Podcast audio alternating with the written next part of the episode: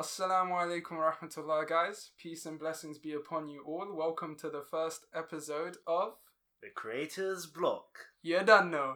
I'm here with producer and co host, Mr. Amin Habib. How are you, Mr. Amin Habib? I'm, I'm not too bad. I'm not really much of the producer. I think I just got like given the title. Given the title. Uh, Uh, I, did, I, mean- literally message it to I him. mean, I mean, the support, the support is what Yeah. encouraged me to go forward with this. So, Yeah. and you're hosting me in your my lovely bedroom of your lovely bedroom slash studio. So, Yeah, of a oh, two that's by two great. centimeter size. two by two centimeter. You know, you can't buy. How are you gonna violate yourself on my? Don't worry, it's all good. I can it myself, but I can't let others. Okay, do it to okay. I, I- so I'm not allowed to, yeah. No. Okay, so Mr. Hammond, should we do introductions? Because people are probably thinking, I know your names, but who the hell are you guys? Yeah, you go ahead. You're the main guy. Okay, so my name is Tuhin, or Surname? Tu Ahmed. Surname is Ahmed. Uh, you might know me as Le Urban Alpinist or The Urban Alpinist for those of you who aren't as bourgeois as me out here. Uh, for the clout, bro. Um, so I'm a film student. I'm in my first year, and Mr. Habib here used to be my Actually, I used to be academic tutor. academic tutor. Yeah, yeah. yeah. How did my grades go? Yeah, I, the podcast about creativity, not about academia. So that's clearly, you know where that I ended. think I think there's a reason why I went for film in the end. so yeah, uh, alhamdulillah, first episode. Um, so what I wanted to do this episode is obviously. Oh yeah, I forgot to introduce myself. Oh, yeah, Mr. Amin. Sorry. Please go ahead. So my name is uh, Amin Habib. Um, I am a medical student, and I yes, like Tuhin said, I was his tutor back in when he was in college. Yeah. Uh, I taught him biology and chemistry. Yeah. And I flopped both. Like, the viewers don't need to know. The listeners don't need to know. it wasn't. Let's let's just say it wasn't for lack of uh, Mr. Amin's teaching abilities. He was an excellent teacher. I mean, of course, like students have different strengths. You know, like the education system. We could talk about the faults of it for a long time. I mean, I mean, I think everybody's made to cli- climb the same tree. I mean, you've seen that graphic image of a, a the tree, goldfish. and then you have a goldfish, Yeah. a monkey, and a dog, and they're all expected to climb the same tree. So I, clearly, you I'm I'm the goldfish. Yeah. Yeah, I was going to call you a dog. Well, Goldfish, if you goldfish. did, I would have had to lock this whole podcast off. Just cancel that. Um, okay. enough of our musings. Okay. So what I wanted to do is talk to you guys a bit about why I chose to study film. Um, now, given I'm of Bangladeshi descent, I am from a Muslim family. Film isn't something that you know you'd be conventionally allowed. I would say allowed. Would you say allowed to study? I feel like a lot of people are prevented from doing so. I wouldn't say they're physically prevented, but I think the social. It's an guilt- unspoken. It's an It's a unspoken taboo, thing. basically. Yeah, yes. it is a taboo. So, alhamdulillah, uh, all praise to God. That means for those of you who aren't Muslim out there, um, my family are very forward thinking and very accepting of what I wanted to do. Um, and generally, they don't tend to follow the conventions which are set by you know the Asian society or the Muslim community. Even you know sometimes conventions don't adhere to Islam, but it's still a Muslim community convention. So my journey with creativity initially began with when I started crane climbing, and I was about fifteen years of age when I started. So you know, I started doing this new exciting thing. The adrenaline, I was loving it because you know me. I'm, Yeah, yeah, I'm an adrenaline. I remember. I, I, I, I- let me let me narrate some of this. So I remember it was the first few sessions I I tutored you. It was um standard student teacher relationship at the beginning. all Very formal formal, and yeah. everything. And then at some point, I thought he he saw something in me and he just wanted to crack some banter. So he cracked some banter. I reciprocated the banter, and then And then my mum asked why we're wasting time that she's paying for. no, obviously I made up that time. I stayed extra. Um, and then he showed me. He was like, "Don't don't tell my sister this," and I was like, "Okay." like I thought it was gonna be like something dodgy. And then he showed me pictures of him on top of buildings and on top of cranes at a crazy height. I was like, "Wow, this is quite magical." I actually this is the first climber slash parkour person that I've met in the flesh, or no, personally. So yeah, the, the, that trust was there. When he reciprocated the banter, I thought, you know what, this is an A one act right here. So I'm I'm gonna enlighten him about my extracurricular activities. Now he's gonna clock while I'm flopping all my subjects. so yeah, I mean, um, generally speaking, I just love adrenaline fueled activities. It's it's my jam. That's how I, that's how I get my high. Um, but crane climbing for me in particular was something therapeutic, so it's something I'd repeatedly do. There's something about when you're up there, you're looking at the whole of London, you realize how small and insignificant you are in the grand scheme of things. And just seeing the beauty of London, which typically, you know, for us living here, we don't tend to appreciate where Mm. we live. Yeah. So being able to see it from a fresh perspective, it renewed my sort of love for the place where I live. Mhm. And I feel like your attitude towards where you live plays a big factor when it comes to your day to day life. It could either make it gloom and doom commute or wow, there's loads of new things to see out here. So, anyways, I started exploring more and more, and I got into the Urbex community, which is urban exploration, and that included uh, visiting abandoned factories in Greenwich and stuff, um, which was something that I didn't share because technically that's something you could get luck off for. So I didn't share any of that. But um, I mean, the more and more I started to climb, I used to think, you know what, I need to actually document this. So I started borrowing cameras from friends. I borrowed GoPros. I started actually recording. People at school went crazy for it. Yeah. I realized it's something that could get it's, me it's clout. A, it's a cool hobby because no one else can do it. and especially in college, when I was a gassed up you looking for clout, I thought, Yeah. yeah, this is it. I'm gonna keep doing this for this reason. And I sort of fell out of love with the whole actual climbing, and you just wanted to and I just wanted the so basically yeah. a Twitter head. Trust me, person. trust me. But I, I wasn't on Twitter back then. Still, should have been, could have been, would have been. Uh, but hey, it's done in it. Anyways, eventually, you know, one of my close friends, Hamza, shout out Hamza, Man, like, he man like Dunno, he um started to suggest why don't you like do it properly? I'll Mm. come, I'll help you.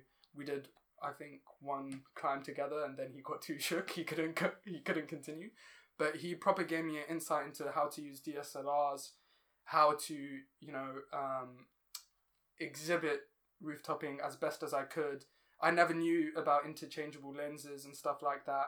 He lent me his camera, his Olympus. I teethed that for like a year still. Sorry about that, Hamza. don't um, return it, son. yeah, trust me, he was he was done with me after that. He doesn't lend me nothing no more. Also, his bike. You guys don't need to know about that, but Hamza, I apologize about the bike. I'll tell you about it later. You're shocking you. Um, so yeah, eventually I decided, you know what, I love this. I started watching more and more YouTubers who documented it, and then I just got into YouTube in general. It wasn't something I particularly spent time on, although I knew my peers did. Then I started watching YouTubers like Casey Neistat, so on and so forth. Do you know Casey Neistat? I actually haven't heard of the person. You haven't heard of Casey Neistat? No. Casey Neistat was one of the biggest, most pivotal influences for me as a creative. He started a daily vlog series, Okay. and the way he did it, the way he planned it, the way he thought about it, it's like every day of his life was a movie. And the guy's so busy. If any of you know Casey, this guy is always abroad, always shooting some sort of commercial, this, that, the other. He's okay. Don't slate me if you're a Casey Neistat fan to date, but I think he's fallen off recently because his vlogs ran out of originality. The originality is what made him so good. But I started watching him, and then I was like, yeah, that's it. I want to be a YouTuber. so my thought was I'd be a YouTuber, Like every other person. like block, every other teenage, uh, every other sixteen year old trying to make it out the block. trying to make it out the blo- out the hood. Man's from Watford still, which isn't the hood, but yeah, out the hood and that. Um, but then as I matured, I started to realize the importance of film, how rich film was as a medium to communicate ideas. Um, I was mentioning to you earlier, film, I believe, is the currency for intellectual debate. And what I mean by this is, say we watch a film, Get Out is the example we Yeah, spoke about. that's a very good roughly, yeah? yeah. So say me and Amin watched Get Out. Me myself as an Asian, Amin himself as a as a black man. as a black British man. What we're gonna view the film differently. Maybe Mhm. I won't pick up on certain subtleties that Amin would have, and we can discuss what we understood from the movie. And as a result, it becomes a tool for education. Yeah, and I found with that film, I mean, of course, everyone enjoyed the banterous gifts that came out of it, of the guy running, Yeah, and obviously the the guy's uh, eye eyeballs almost popping out of shock of the uh, woman in the house, and things like that. But a lot of messages that come from that film, a lot of the, I wouldn't say subliminal, but more moral based messages that came out of it, such as you know the fascination for for black people and black culture, just the common disregard for um, racist comments that are made, but they're made dehumanizing blacks. Exactly, but they're, they're made they're, they're told in such a way that you're not even realizing what you're saying is wrong. Yeah, Like the film brought out all of this sort of thing. Yeah. Um, I also watched Black Klansman. hmm Um, again, another film just like that. I'm yet to watch yeah, that. that's a very good film, Black Klansman. Yeah. Um, more historical uh, than it is, I would say, um, societal sort of. I don't know I have a good word for it, but it's more of a historical film. Uh, film. But again, it drives home your point that film does teach you. It's not just for entertainment purely. It can be, um, but it's it can teach you a lot. Yeah, I mean, ultimately, I think film is a commodity. End of the day, whether it's woke or not. And for those, obviously, this is a podcast, so I did uh, little parentheses. little parentheses. Um, so it is still a commodity, whether it's woke or not. But the ability that film has to change your worldview, to put a shift in what you believe, your deep held beliefs, film doesn't require much participation on the part of the viewer. For example, if I was to pick up a book, it'd take time, it'd take effort. I'd have to reflect on what I'm reading, I'd have to understand, I'd have to take it in film as a visual and audible medium, I don't need to do any of that. I can skip all of that. I can go into a cinema, I can watch an hour and a half movie. Let's take an example Harry Potter. Yeah, Harry Potter is a good example. Yeah. A book, the books will take me months to finish if I'm reading at average pace and I'm going about my daily life. I'm talking Mhm. myself as a uni student with two jobs, so on and so forth. Yeah. Whereas I can just bang out the movies in the course of a week. yeah That's true. it. I've I, I know the story of Harry Potter from start to finish. film clearly has advantages. I mean, I'd be careful about disparaging books too much, though. Yeah, no, because- th- uh, this isn't me Yeah, yeah. slating books. I'm just saying it's a lot easier. it's for- easier to consume. Yeah, I mean, exactly. we do live in a more consumer society, so the need for film is greater than books these days. And I mean, personally, I believe the older you get, the more you realize the importance of reading. Yeah, I, I, But honestly, It's just reading, making time for it is is true. difficult. and that's why podcasts and and Audible books, even Amazon Audible, for example, Mm. these things, reading a book, uh, someone reading a book to you, and you listening to it on your commute, Yeah. um, it's so much easier than reading a full length book. I was talking to Faisal Chowdhury about this the other day. Um, so we just finished the episode of Freshly Grounded, and he was telling me how he just struggles to read in general. But he's been interested in Stoicism recently. okay. You know what Stoicism is, right? Should we explain for yeah, the give viewers? the So. Stoicism is essentially understanding that pain is a part of life and you just have to weather the storm and it's developing you as an individual. Um, so he was just telling me he was struggling to read. All of a sudden he got Audible. Now he's doing like two books in a month, which is amazing. Is- But but this is the point I'm gonna make. If I was to I don't know find a documentary about Stoicism, mm, probably last an hour, hour and a half. I'll probably learn as much as I would from the book. Maybe not in as much depth, maybe more to a basic degree, but I'll learn as much as the book covers in the hour and a half. yeah, you could, you could. You could. I still think reading is, as as a gold standard, reading is the ultimate form of of taking in content. I always get into beef with people who love reading. You know that? I always get into beef. Because I'm like, nah, film fan. They're like, nah, books. okay. Is the gold standard. I'd agree with that point, but that being said, I don't think everyone would indulge in a good half an hour read before they go night night. You read on your commute. Read, you know, for leisure. Reading isn't just for traveling. Reading is also for, you know, pleasure. You derive pleasure from reading. Okay, um, at the turn of the 20th century, film started to pick up pace, right? Mhm. So now that I'm a film student, we have to study the history of film. So in the 20th century, it started picking up pace, and at that time, slavery, um, diversity in the West, these were things that, you know, slavery still existed. Diversity in the West was limited. Film was very much exclusive to white Europeans and you know white Americans, so on and so forth. Um, so what you would say the colonial powers, yeah. Yeah. So what they did is they controlled the narrative of what society held belief wise, and this is what we touched upon earlier Yeah. their ability to shape minds. So they shaped people's identity, their deep held beliefs, their moral responsibility, all of this through film. I mean, the first the first thing any colonial power would do when they go to another country is to reform the education system and mold it in a way that they want because they know the current generation that they've kind of moved into are lost. You know, they're entrenched in their beliefs, ideologies, and so on. And the best thing you can do is work on the upcoming generation, and that upcoming generation will essentially do the work for you. Corrupt them and your job's done. Exactly. But what tend to happen is because film was easily accessible, it became a tool for education, like you've mentioned. Yeah. So as a result, blackface, things like that came about. Even in the 1900s, blackface was still about. There was an actor called Stepin Fetchit. He was the first sort of black man on screen, and he used to portray, you know, the stereotypical black guy, lazy, obedient. Uh, Obese. No, obedient. Obedient. Oh, okay. Uh, intellectually inferior, so on and so forth. yeah, standard. Yeah. Um, he's a sellout to black people. Yeah. Um, but they were still controlling what people believed while the civil movement was going on, which is crazy because yeah.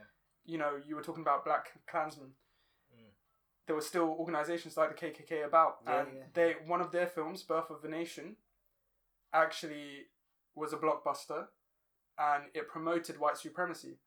So as we saw over time, black production companies started to come about and they started doing their own films for their communities.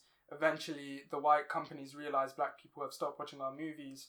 Then they wanted to ca- capitalize on the black community, so they made com- movies specifically for black people, but in favor of the black man's narrative. Still biased, but in favor of them slightly more now.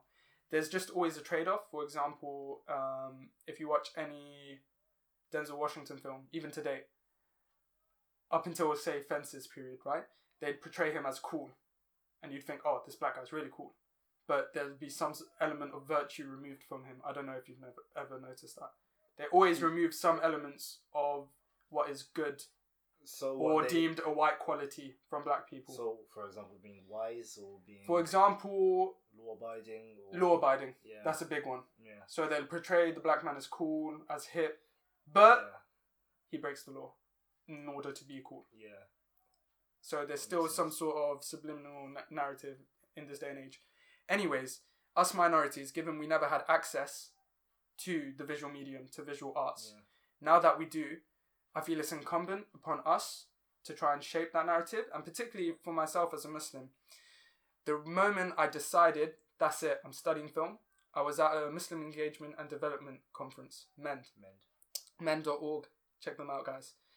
So they raise um, sort of awareness around Islamophobia and issues. Yeah. Political lobbying for for Muslims and just in general um, political engagement. So I was at one of their conferences, and one of the speakers was Tariq Ramadan. Amazing, amazing guy. Um, and he was just talking. And just just a quick plug in. Um, if everyone if anyone doesn't know about the Tariq Ramadan case, do look it up. Um, he's currently being incarcerated by the um, French authorities, and it's a quite a brutal incarceration that's going under. So do look into it. Um, you know, ask Allah to release him as soon as possible and to help him out. I mean, I mean, that was a good plug, bro. thank you. That was a sick plug. I got, I, I got, a, I got to ha- shake your hand for that plug. Cheers, mate. don't know. Um, utilizing the plugs for goodness and that, not for clout. Anyways, he was talking about how we tend to take a victim stance in terms of the media narrative. We'd rather, you know, cry wolf as opposed to do something about it. So we need to be the authors of our own narrative. We need to get involved. Mm. I myself, I understand I'm a tiny speck in a sea Yeah. in terms of entering the media industry. But what I'm hoping is, you know, through this podcast, through my efforts in the professional industry, I can create a snowball effect and inshallah influence others to control their narrative. Whether you're Muslim or you're not Muslim. If you're black, I want you to control the narrative about blacks. If you're, uh, you know, Far Eastern, control your narrative. Be the master of your own narrative. We need to be responsible for our own communities when it comes to every, you know, not just in professional faculty, faculties like uh, Amin uh, studying medicine. We need to be masters across faculties because we're clinging onto conventional jobs. Mm. And as a result, we're suffering a great deal because there are other ways to help your people through, you know, cultural, con- um, social conditioning through Yeah. films, If if I was politics. I'm just gonna jump in quickly. I mean, you might ask, you know, who the hell is Amin? Like, he's a medical student. It's not really his scene. Um, but I think this is something, you know, I'm echoing exactly what Tuhin said. Yeah.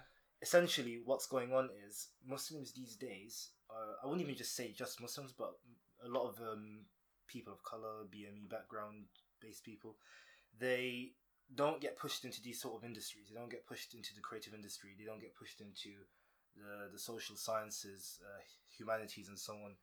And a lot of these, you know, academics, filmmakers, journalists, they are the ones who set culture narrative. Essentially, a medic, 100%. a medic like me, who's going to become, inshallah, a doctor, Inshallah.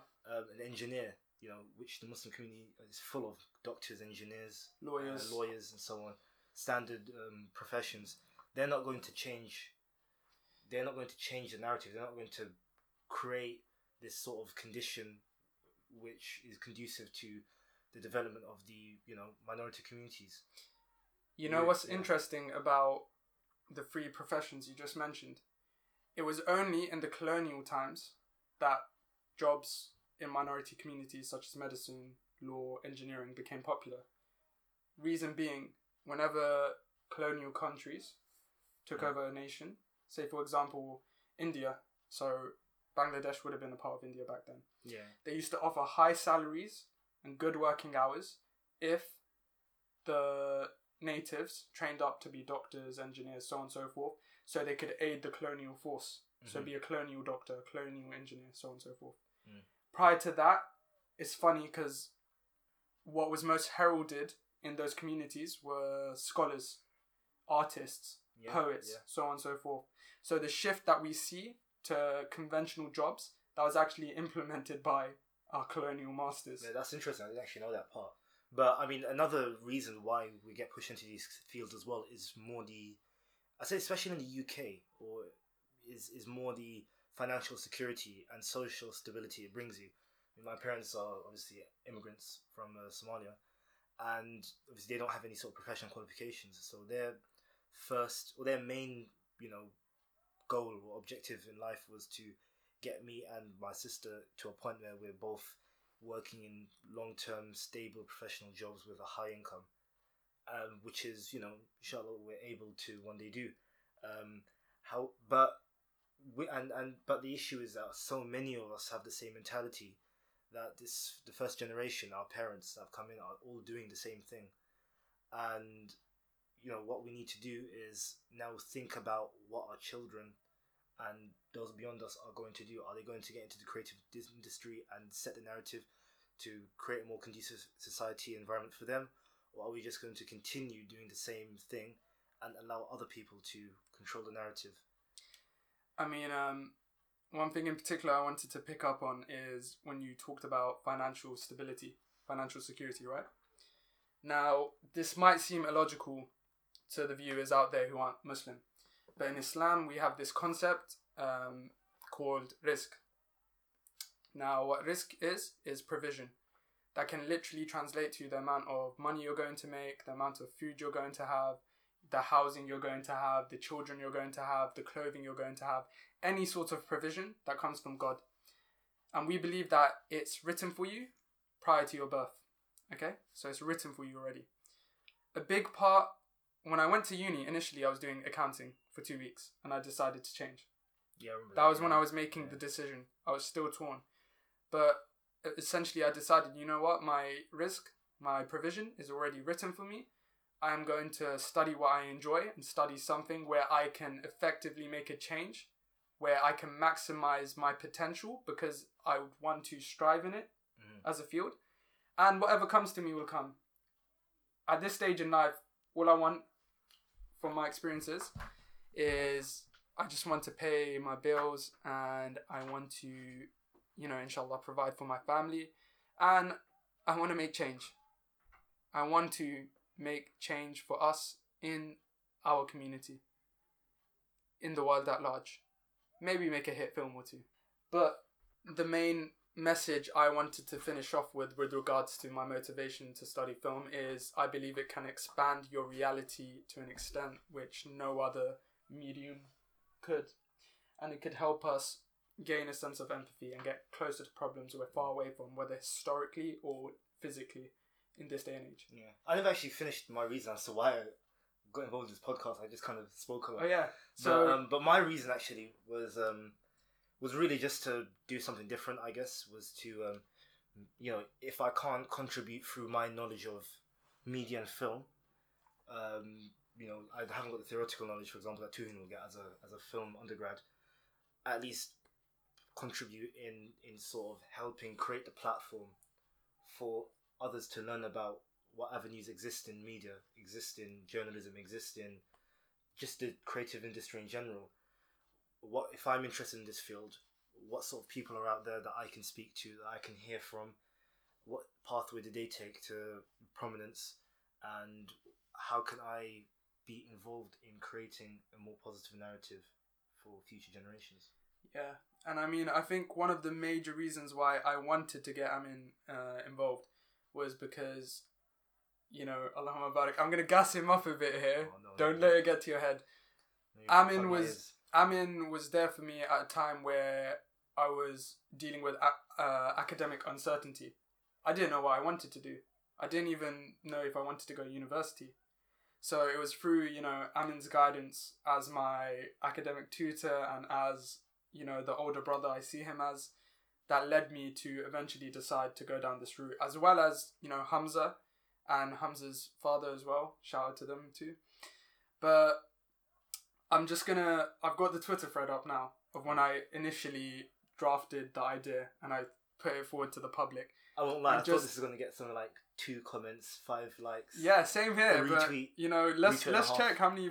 I got 313 votes in the end, which is a lot given my following. yeah, yeah. It's more than my following. Whoever voted and didn't follow me, you're a snake. I just want you to know that. so I mean.